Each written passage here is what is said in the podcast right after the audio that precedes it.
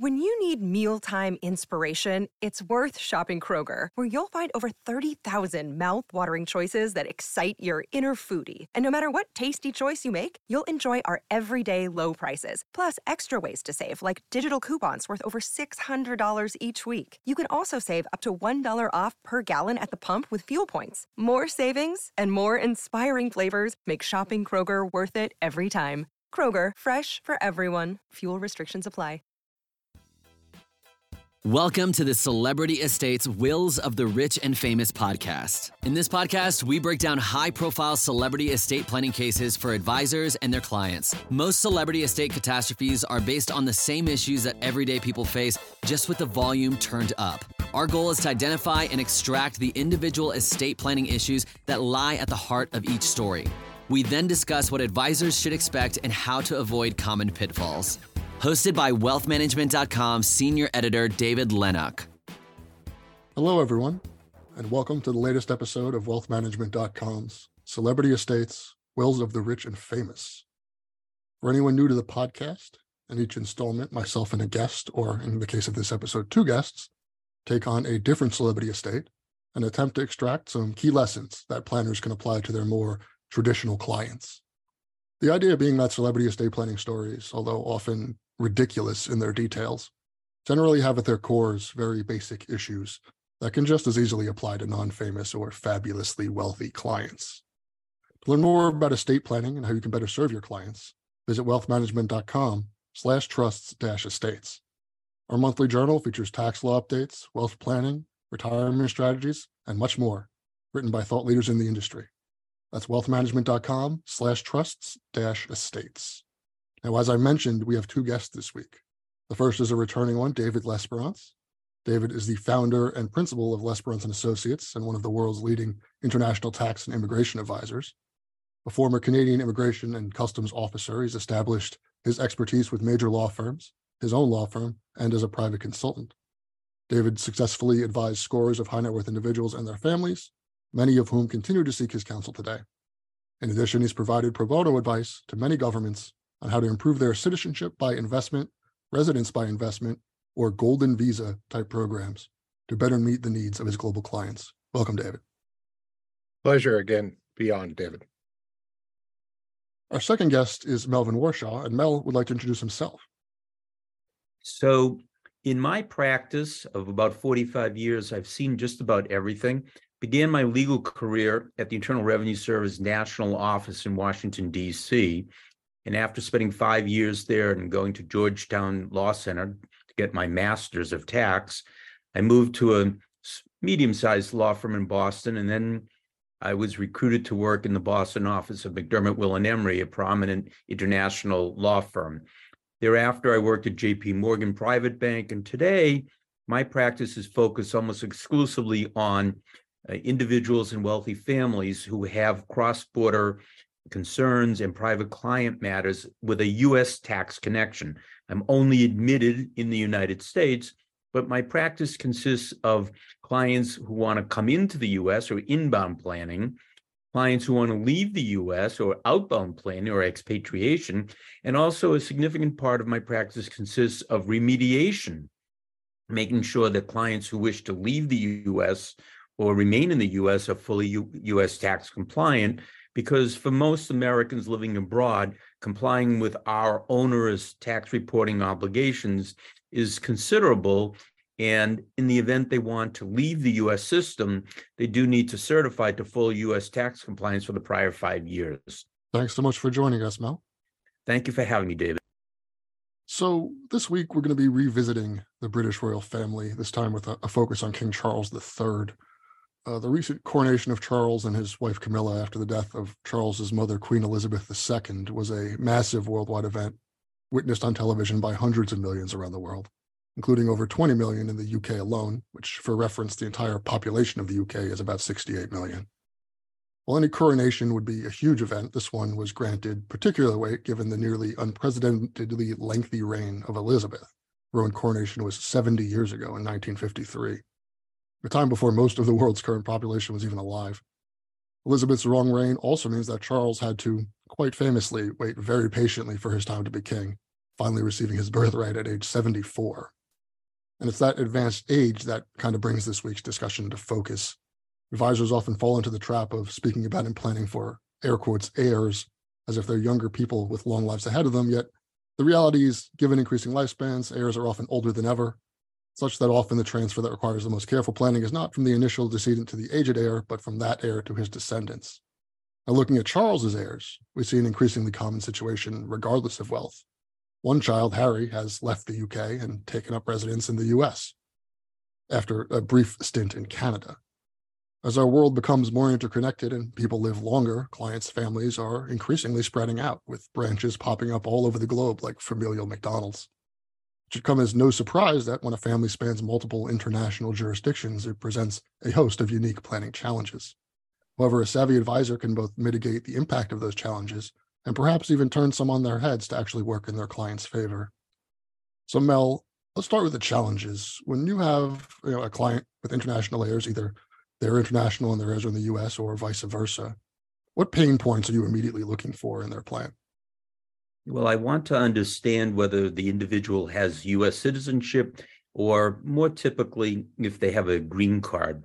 Unfortunately, obtaining a green card, while from an immigration point of view gives you 10 years without the need to renew, if you uh, acquire a green card and you stay too long in the United States, then if you decide you want to leave the United States, you could face a very stiff exit tax.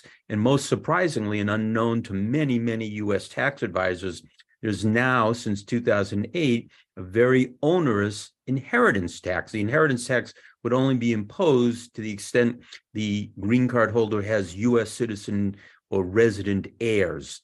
And so this is a, um, a trap for the unwary.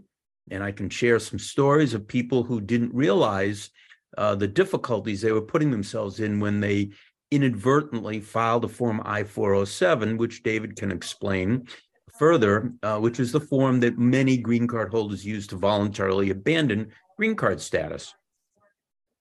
So, Mel, you mentioned an inheritance tax. Um, we talk about the estate tax a lot, the U.S. estate tax on this podcast. We don't often talk about inheritance taxes. Uh, what's the difference? It's subtle but important. So, what's critical to understand is that an estate tax is a tax on the transfer of property, and it's really a tax that the estate pays. An inheritance tax, which is used in many uh, European countries, is a tax that's imposed on the recipient. It's not imposed on the transfer, it's imposed on the recipient. The US in 2008, when we revamped our exit tax rules about the third or fourth time, we also brought into law the inheritance tax, and it works as follows. To the extent an individual is labeled and classified as a covered expatriate when they leave the US, and we'll come back to that, as to what the three categories are to be classified as a covered expatriate when you leave the US, then any future gifts or bequests back to US citizens or heirs can be subject to the inheritance tax. Moreover, there's no $12.9 million lifetime gift estate tax exemption available to the US recipient. Any covered gifts or covered bequests in excess of $17,000 a year, the current gift tax annual exclusion amount, is subject to a 40% tax. Let me give you a simple example so you understand the magnitude of this onerous tax. If an individual is a grad student at MIT and leaves the United States with $3 million of cash in his bank account, and that's his only worldwide asset, he has no extra tax to pay because he's got no worldwide appreciated assets, and cash is not uh, gonna, that cash is not gonna cause him to be subject to the exit tax. However, he's worth more than $2 million. And if you're worth more than $2 million, you satisfy the net worth test, you'll be classified as a covered expatriate. Now, suppose that that individual moves abroad and either inherits $100 million, starts a business, and acquires wealth of $100 million and is worth $103 million when he dies. And all of his children are US citizens, born to a US parent, US citizen parent. And to the extent the $103 million is distributed back to US recipients, the US recipients have to pay that 40% tax. It's an amazing tax. It can apply 30 years after the person died. It can apply to trust the individual set up. And it's extraordinarily difficult for lawyers like me to get around it. There are a couple of ways to deal with it, but it's not easy. Uh, furthermore, the law went into effect in 2008, some 14, 15 years ago. However, the IRS has yet to issue Form 708. Form 708 eventually will be the form the U.S. heirs would use to file and report their gifts from a covered expatriate. The burden will be on the U.S. recipient to demonstrate that the person that they received the gift or bequest from was not a covered expatriate. And so, as you can see, there's it's an endless amount of time by which the law, this tax could apply, and it can apply to after acquired property. So you could leave the US relatively modest acquire a lot of property outside the US, and because you want to send it back to US recipients, there's a US inheritance tax imposed on those recipients. Uh, David, we've talked about expatriating a few times already, and, and Mel's already sort of brought up um, some of the required forms. Now, expatriating, it's much more than just like saying I renounce my U.S. citizenship or making some grand gesture. There's very specific ways and very, you know, that this has to happen. Um, do you mind sort of running through that process a little bit for us? Sure, and and we'll get into kind of the misconceptions about citizenship and green cards and those types of things and how it impacts what Mel just said. But the so in order to renounce your citizenship, you are exercising a right, but you need to do that in front of a U.S. consular officer at an overseas mission, embassy or consulate. The difficulty is the getting an interview for them. During COVID, that was extremely difficult because a lot of the offices had closed. Some offices like the UK or or Canada are, are backlogged a year, year and a half to get appointments.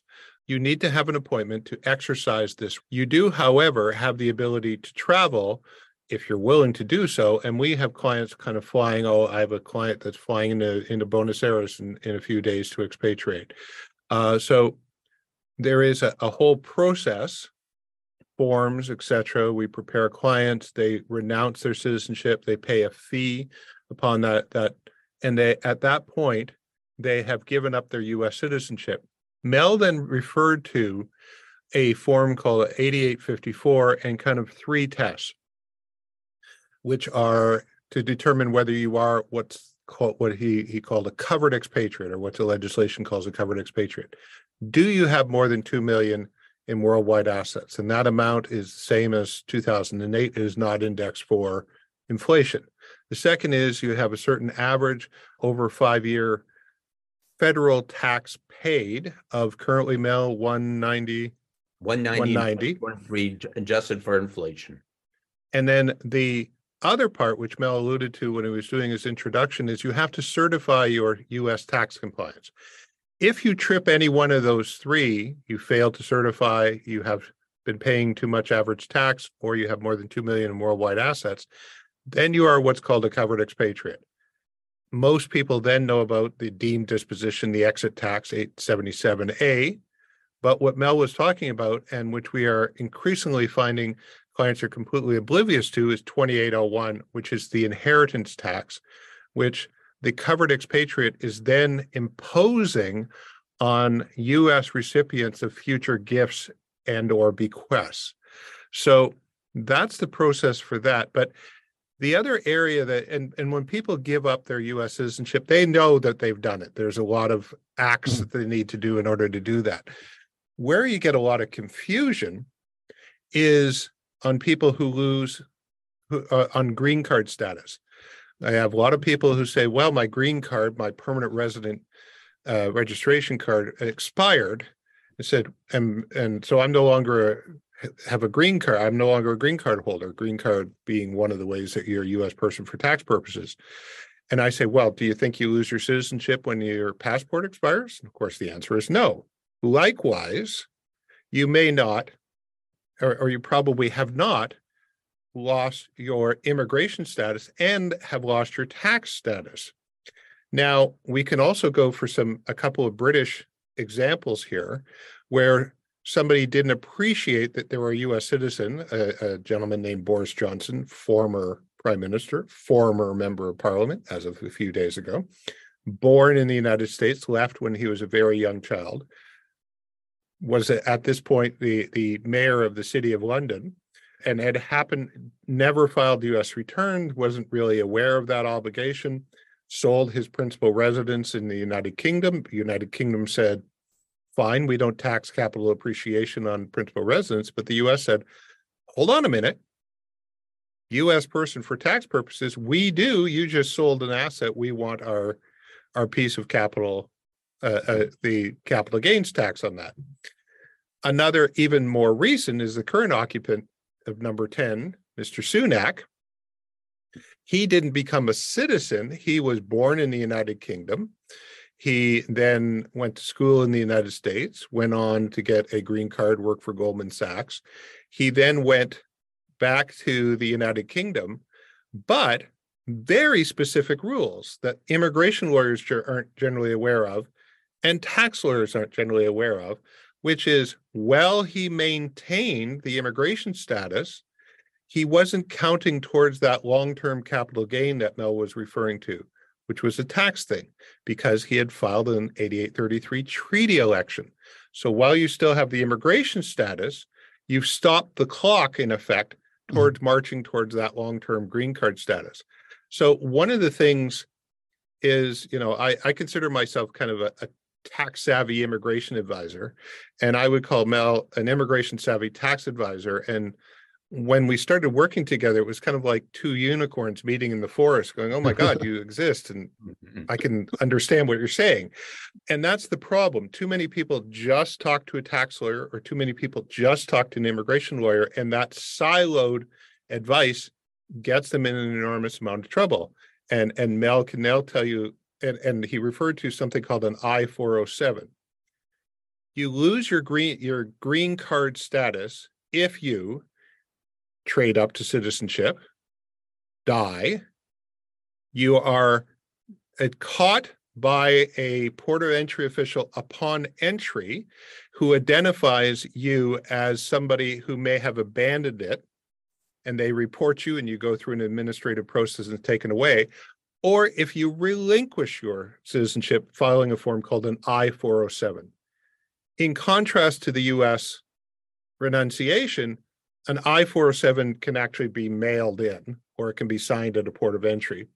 So there isn't this kind of, you know, backlog or, or, or waiting list. But what happens from an immigration point of view is somebody will arrive in front of a U.S. port of entry official, which can occur in the United States, or if there's pre-clearance in a place like Dublin or Toronto, it can happen there. And the immigration port of entry, well, I think, sir, that you've abandoned your your permanent residence here, I, the port of entry official, have two choices. I can either report you and start an administrative process, kick you out, not allow you entry until that's that's gone through. But I don't really want to do the paperwork for that. And as a former port of entry official, I can tell you, you know, when I was going through law school, I can tell you we prefer not to do paperwork if you can. Or, sir, I'll give you an alternative you can sign this nice little form called an I-407 and you will re- relinquish right now your, and there's not even a fee charge for this, you'll relinquish your green card status and I'll let you in as a visitor. And of course, path of least resistance, the person will typically sign that, not realizing that bells are going off in the in the mind of somebody like Mel. So yeah, Mel, you tell that case. You mentioned yeah. that you you know that you did this during when you were a, uh, a, port of entry officer, were you a, an expert on international immigration and tax law yet, or uh, did that oh, come later? Absolutely not. I mean, you have an amazing amount of power as a port of entry official with very little training. So uh, I didn't they're realize... not exactly going to be giving the most sound advice uh, on sort of the ramifications of signing this form. It's just sort of sign this form so we don't have to. Well, it'd be the equivalent of, of, going to a police officer for you know advice on your upcoming criminal trial. Mm-hmm.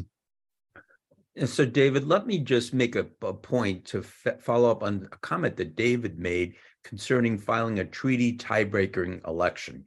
So in 2008, Congress amended the tax code, the tax code, to add what's called Code Section 7701B6, which confirms that an individual will cease to be a, treated as a lawful permanent resident for tax purposes only if that person is classified as a resident of a foreign country having an income tax treaty with the US and they file a treaty tiebreaker claim on Form 8833. So that individual still retains their green card. Okay, so they still have their green card for immigration purposes, but for tax purposes on their tax return, they took the position they ceased being a uh, permanent legal resident of the US for tax purposes, and therefore that year in which they filed the treaty election could be the year in which they're deemed to have expatriated. That comes back to when you filed your treaty election, had you held your green card for three years or 10 years? Well, if you held your green card for three years and you're deemed to have terminated your US income tax residency, there shouldn't be a problem. However, if you do it after 10 years, you got a problem because the rule is that if you submit this treaty tiebreaker form 8833 claim in the eighth year of holding a green card, then that will trigger the exit tax. And not a lot of people realize that. They think they're going along still holding their green card, but their tax advisor tells them that they should claim treaty tiebreaker uh, relief and claim because they don't have any US income tax. And generally, if you file the treaty tiebreaker, then you're only taxed on US source income. You're not taxed like a resident alien on your worldwide income. So, just to clear up and take things back a notch here, you know, we talked about resident aliens, residences, domicili- domiciliaries. These are there's a lot of uh, legal jargon for some of our advisor audience. What are the the differences in, in these various statuses? We're talking about a resident versus a domicile versus a resident alien.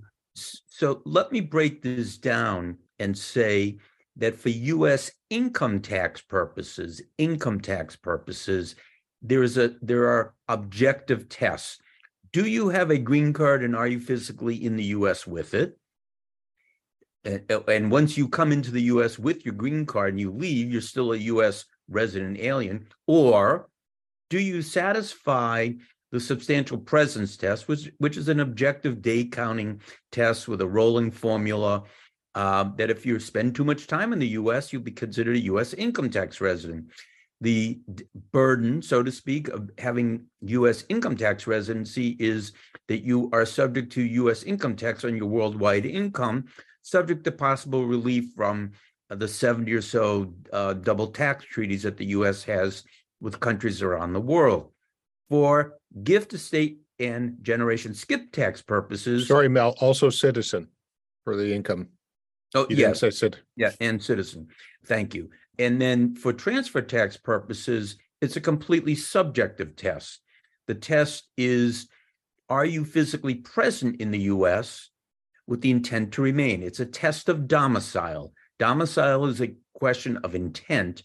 And for example, if an individual holds a green card and they're physically present in the US, the presumption, the presumption is that they are a U.S. domiciliary entitled to a $12.9 million lifetime estate tax exemption amount, but with certain limitations on their ability to make gifts to non US citizen spouses or to leave money at death to non US citizen spouses.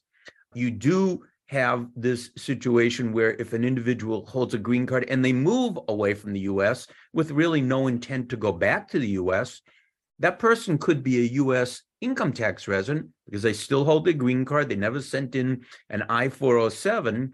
So they still have uh, US income tax consequences, but they likely are no longer a US domiciliary mm-hmm. for transfer tax purposes. And that means if you're not a US domiciliary for transfer tax purposes, your only exposure for US gift, estate, and GST tax is on US situs property. U.S. situs property, of course, includes U.S. real estate and any tangible property located in the U.S. At the time of transfer, but there's a big distinction for gift and estate tax purposes. For gift tax purposes, all intangible property is not subject to gift tax. So if I own Microsoft stock or Apple stock and I live in Australia and I'm not going back to the US with a green card, then in all likelihood, I can make an unreported gift. It's not subject to gift tax, but it's a gift of an intangible. On the other hand, if I'm unfortunately not well advised and I die owning the Microsoft stock or the Apple stock, that's considered a US situs asset for estate mm-hmm. tax purposes. And the problem for non domiciliaries who don't live in the US is only a $60,000 estate tax exemption amount that's not adjusted for inflation. So it's virtually certain that any non domiciliary of the United States who owns US stock or a piece of US real estate will have US estate tax. That is the reason many of these individuals set up Cayman or BVI companies to own their US situs assets, to block, to serve as an estate tax blocker and block the US estate tax on the US situs assets. It's really these dueling uh, sort of tax statuses that you know sort of bring up the complication that, that you were initially speaking about at the very beginning of our conversation, right? Where someone may expatriate to reap the income tax benefits, but you know, to escape from the uh, the clutches of the U.S. tax income tax system. However, that can have unforeseen consequences for then for their future transfer tax that they may not have even thought about. Yes, it's hard to it's hard to explain this. Every situation is different. Mm-hmm. Uh, you've got parents living in foreign countries setting up trusts for U.S. children because they don't want to leave their stock in their Indian company to their children because their children will have an estate tax. Uh, whereas there's no estate or inheritance tax in India. So you typically would advise an Indian to leave the stock in trust. And then we'll get into, if you would like, I'll just touch upon it, that the US has three anti deferral tax regimes that apply to Americans living abroad or uh, individuals who own foreign stock. And for example, we've got the control of foreign corporations, there's PFICs, passive foreign investment companies, and there are strategies for people to come into the US owning stock in an Indian company. Uh, one of the common strategies is before the individual moves to the US. So let's say they got a green card, but they haven't yet moved into the US you would have that person consider filing a check the box selection to treat the ownership of the stock in the Indian company that mom and dad set up as a as a partnership because there's more than two there's at least two owners that means that if it's not a, a corporation and it's a partnership cannot be subject to the PFIC rules that's all good no CFC no GILTI no PFIC. And then the other concern is when parents set up foreign non-grantor trusts and one or more of the children are in the US, we have a throwback tax. It can be pretty onerous when a trustee makes a distribution of accumulated prior year income and gain to US persons. And David, we Mel and I kind of have two groups of clients. We have Americans who are either going to be Americans living abroad or Americans who are expatriating. We also, of course, because the US is an immigration destination country, we have people from all over the world. We have lots coming from Latin America. We've got, we can talk about a South African family that we've got right now. We've got non DOMs who, because of an inborn labor or a probable labor government in the UK, may want to go somewhere else. And of course, the U- US is just, you know, it's a always been in one of the major immigrant countries because of uh, lifestyle, business opportunities, education, etc. So, if we use, for example, the South African family that we have, they've finally decided, you know, that things have deteriorated in South Africa with with rolling uh, brownouts, and there just haven't been a lot of increase in in you know increased violence and and the infrastructure is kind of falling apart. They finally said fine we're we're done. Now, generation one, mother and father have an extreme amount of wealth. Generation two their adult children and their spouses and children. They want to leave South Africa and go and live in the United States and and raise families and and start kind of careers and do things in the United States. But we don't want to expose the family wealth.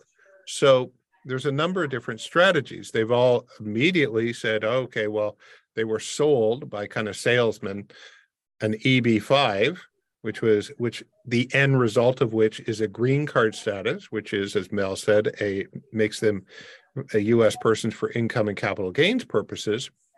Um, and if they actually move there, then then they, they could definitely be argued uh, at some point that they've acquired a domicile of choice in the United States and are going to be subject to U.S. estate tax. So in that kind of case, we look at different type of planning and we say, okay, fine, generation two and three, you can go into the United States. We'll do as much planning uh, as possible, but we're going to keep the bulk of the family wealth out.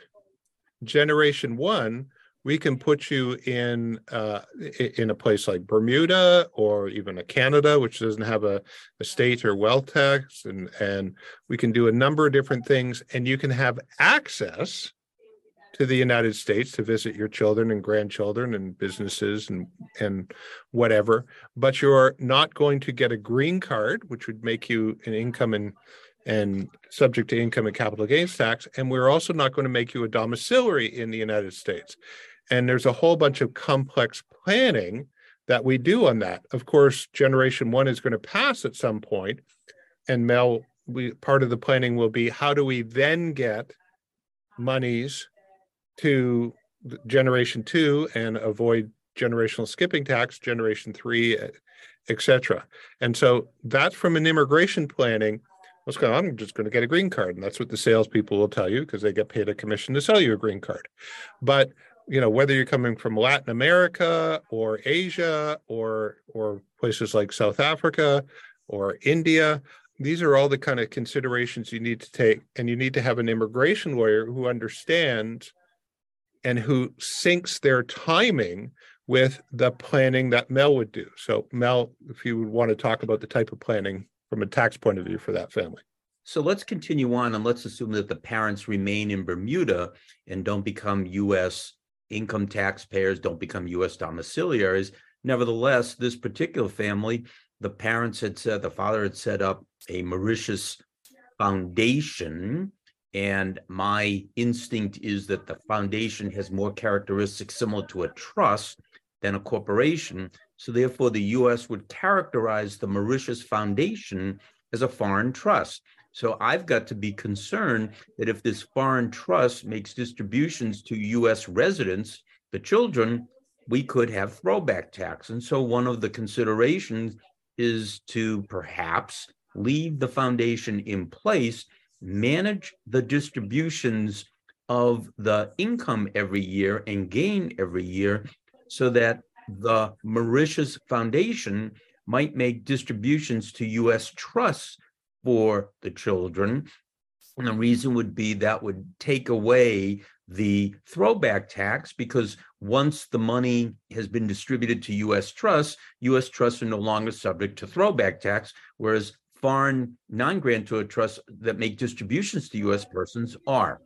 Now let's take the assumption that maybe the parents say, well, it's great to be in Bermuda, but we want to be even closer to the children, and we're going to move to the US now I've got to be concerned with the other anti deferral tax regimes. And so, uh, what I would consider is to the extent that the parent, the father or the mother, have any South African companies that never had US source income and always did business in South Africa, I would likely say to them before you come to the US, let's make a check the box election on those South African companies.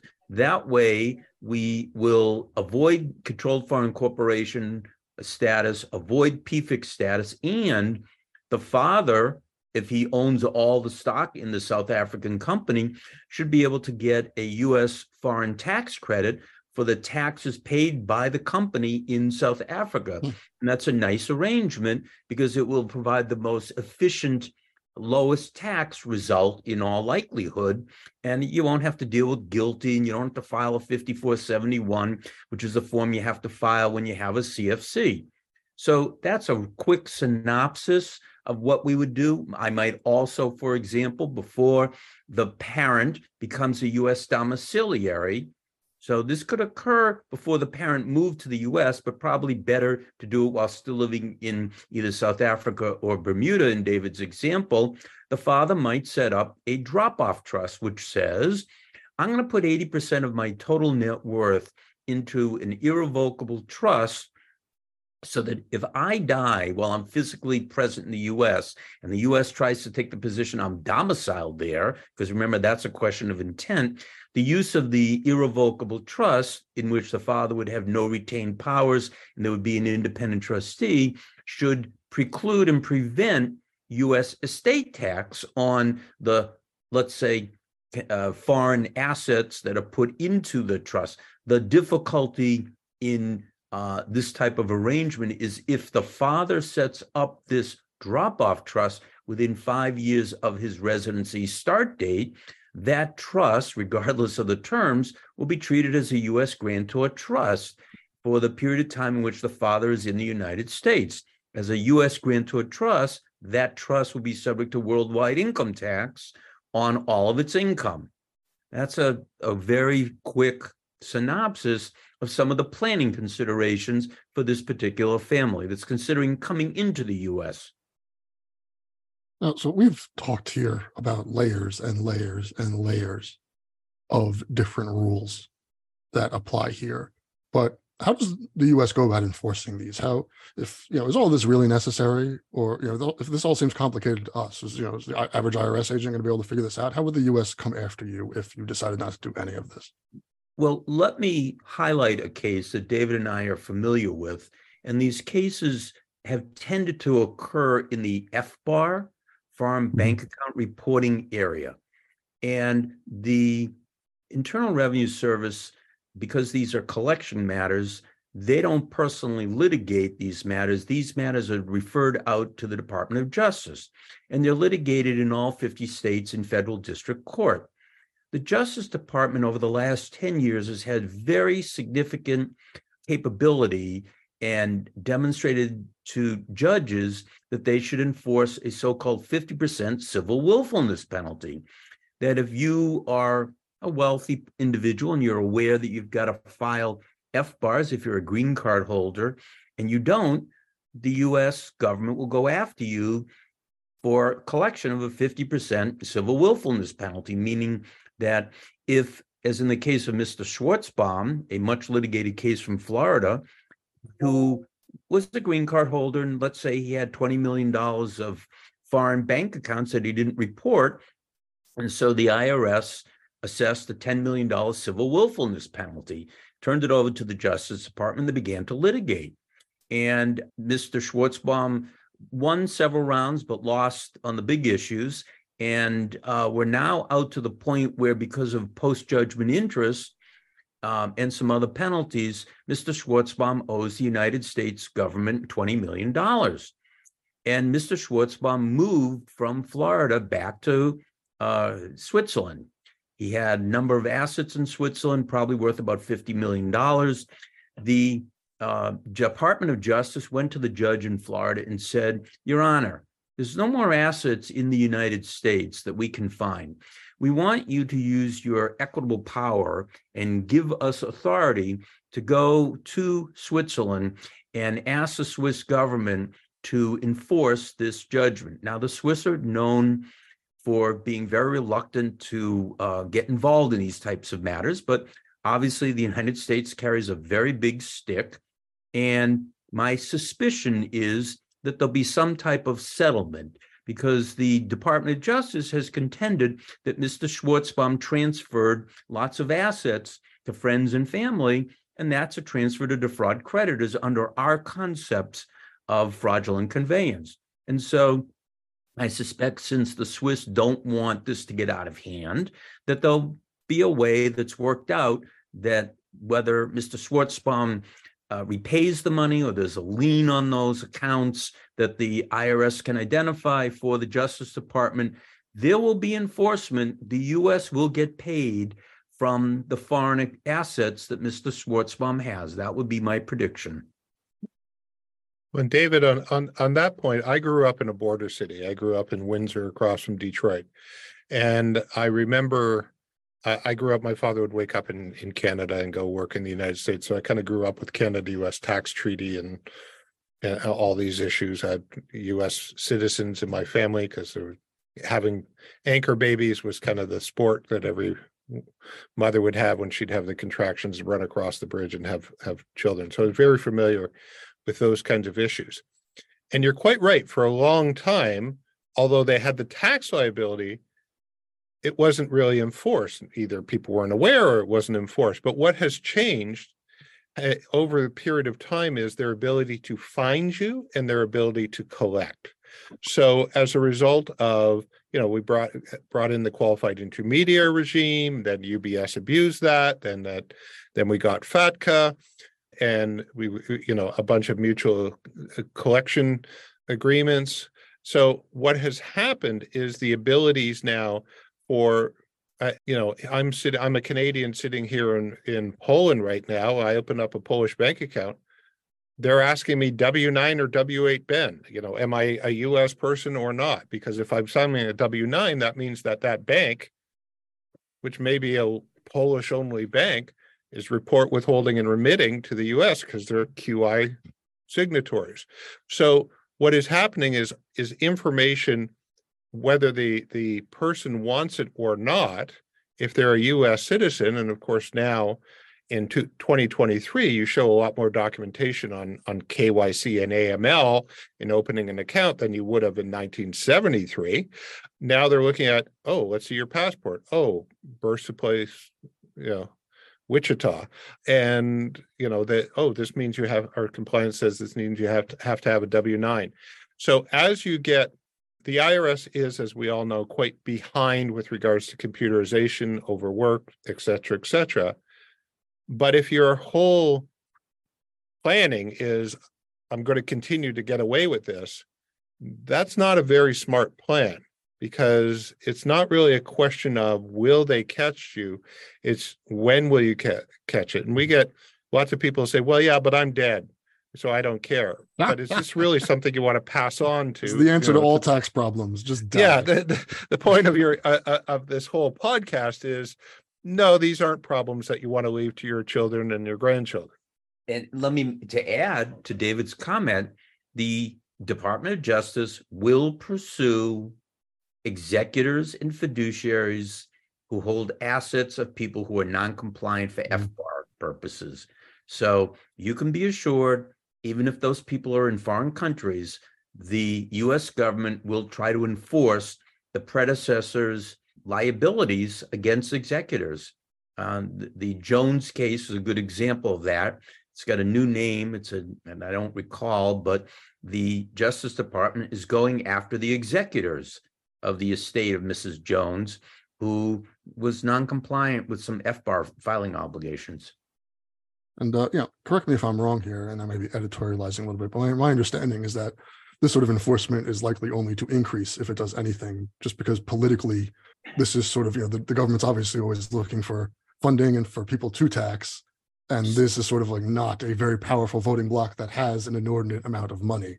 So they've sort of identified people who live abroad as like a, a sort of a juicy target for enforcement, where sort of both parties can kind of agree that like, oh yeah, get them you know, without it, without making anyone in their core constituency too angry. Yes, David, that's a correct statement that the group of individuals wishing to give up U.S. citizenship or give up long-term green card status has no lobby in Washington and no sympathy in Washington. I like to tell people that there are rules that have to be complied with, but there are opportunities for individuals who can plan ahead. Mm. Why?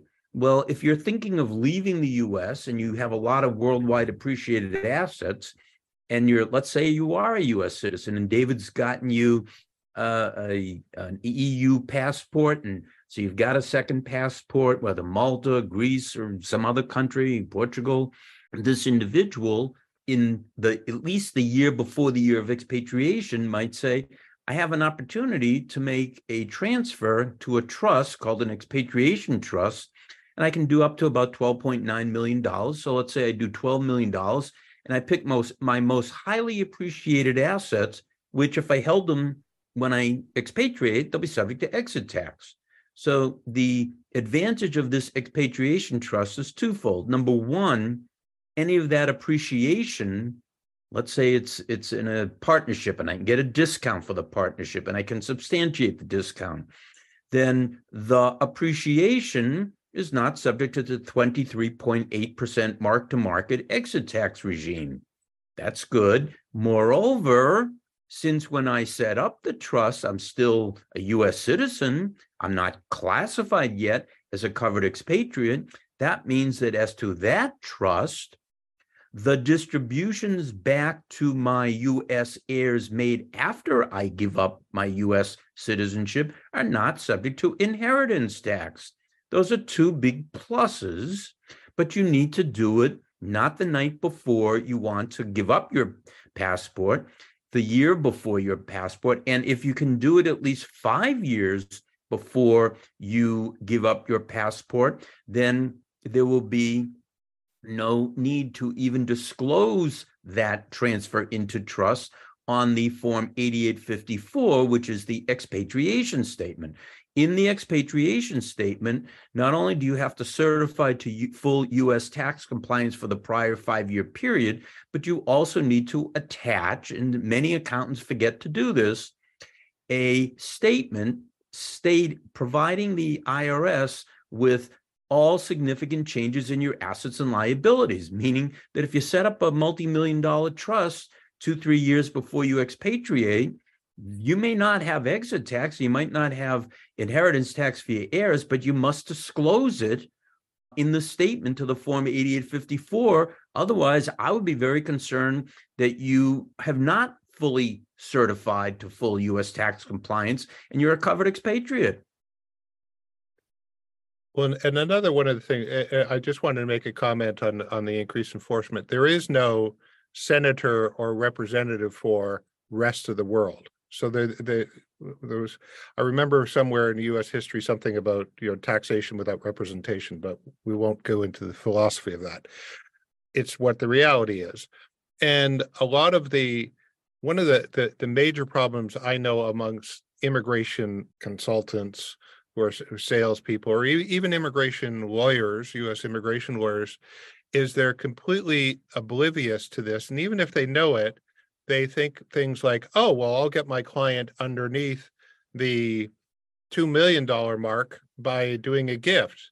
And so it's I'm often contacted by people saying, okay, David, what's you know, what's your fees to get me an appointment and we're gonna, you know, renounce citizenship ASAP or to fill out an I-407 and and I say, well, I can get you the loaded gun pretty quickly, but you want to make sure that before you pull the trigger, or we pull the trigger, that you've talked to Mel and he has made sure that you've got everything in place because that cute little gift you're going to do, if it's within the same year that you renounce or, or give up your your your green card, you've lost your that that full unified credit. So you may be triggering a gift tax that you wouldn't otherwise do. But if we did it, the gift in year one, and then you expatriated on you know January second in, in the following year, completely different result. But your average immigration lawyer would be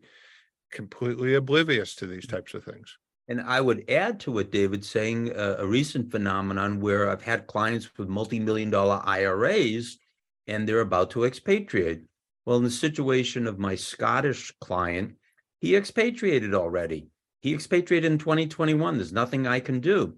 What does that mean for his IRA? Well, under the special exit tax regime for eligible and ineligible deferred compensation, the rules go something like this.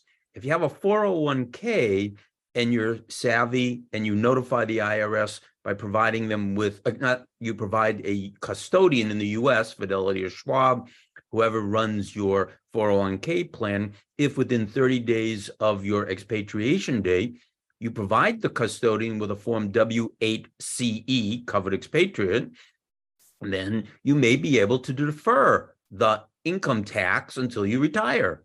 But if you don't file that form within 30 days of leaving the US, you're going to have immediate taxation of your 401k. Now flip over to the IRA. No chance for deferral. Whatever's in the IRA is going to be subject to ordinary income tax as part of the expatriation. However, there's a huge advantage to not waiting to accelerate the withdrawal from your IRA. The if you have an IRA on expatriation, you have a deemed distribution. You don't have an actual distribution. That makes a big difference for the following reason. If I take money from my multi-million dollar IRA before my expatriation date, I'll pay the US tax. Let's say I'm living in England, I should be able to get in the same year an offsetting foreign tax credit in England for the taxes I paid on my withdrawal. On the other hand, if I simply have a deemed distribution and I pay the expatriation tax on my ordinary income, that's not going to be creditable in the United Kingdom because it's not an actual withdrawal. So these little fine points are really, really important. And that's why people that do this day in and day out are so needed for people that have any level of complexity. Mm-hmm. So, unfortunately, guys, case, we're uh... sorry, David. I was just going to say, in that particular case, was an example of a gentleman who, at the port of entry, was identified by an official and said, "You can either fly back home." Mm-hmm and I can file a bunch of paperwork, or here, sir, please sign this I four oh seven and you can go and visit your family as a visitor today. Completely unaware of the tax ramifications, everybody sitting around at that transaction.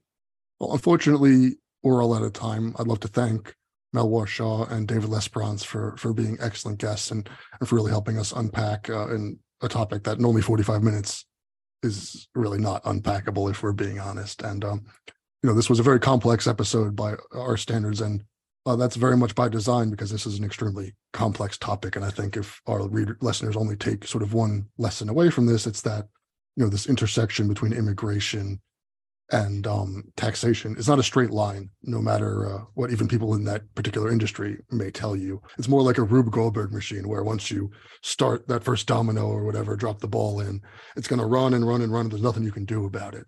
Um, and if you're if you haven't inspected along the entire way, which is a big job, you know, probably one person can't do it. You know, that, that's kind of what we're trying to get across. I'd love to thank Mel Warshaw and David Lesperance for for being great guests and for you know really helping us you know attempt to unpack in so much as we can in 45 minutes uh, a topic this massive. Thank you guys. Thank you, David. A pleasure, David. Anytime. And uh, for all our listeners, I'll see you, or I guess you'll hear me on the next episode of Celebrity Estates Wills of the Rich and Famous. Thank you for listening to the Celebrity Estates Wills of the Rich and Famous podcast. Click the subscribe button below to become notified when new episodes become available. The information covered and posted represents the views and opinions of the guest and does not necessarily represent the views or opinions of InformaWealthManagement.com. The content has been made available for informational and educational purposes only. The content is not intended to be a substitute for professional investing advice. Always seek the advice of your financial advisor or other qualified financial service provider with any questions you may have regarding your investment planning.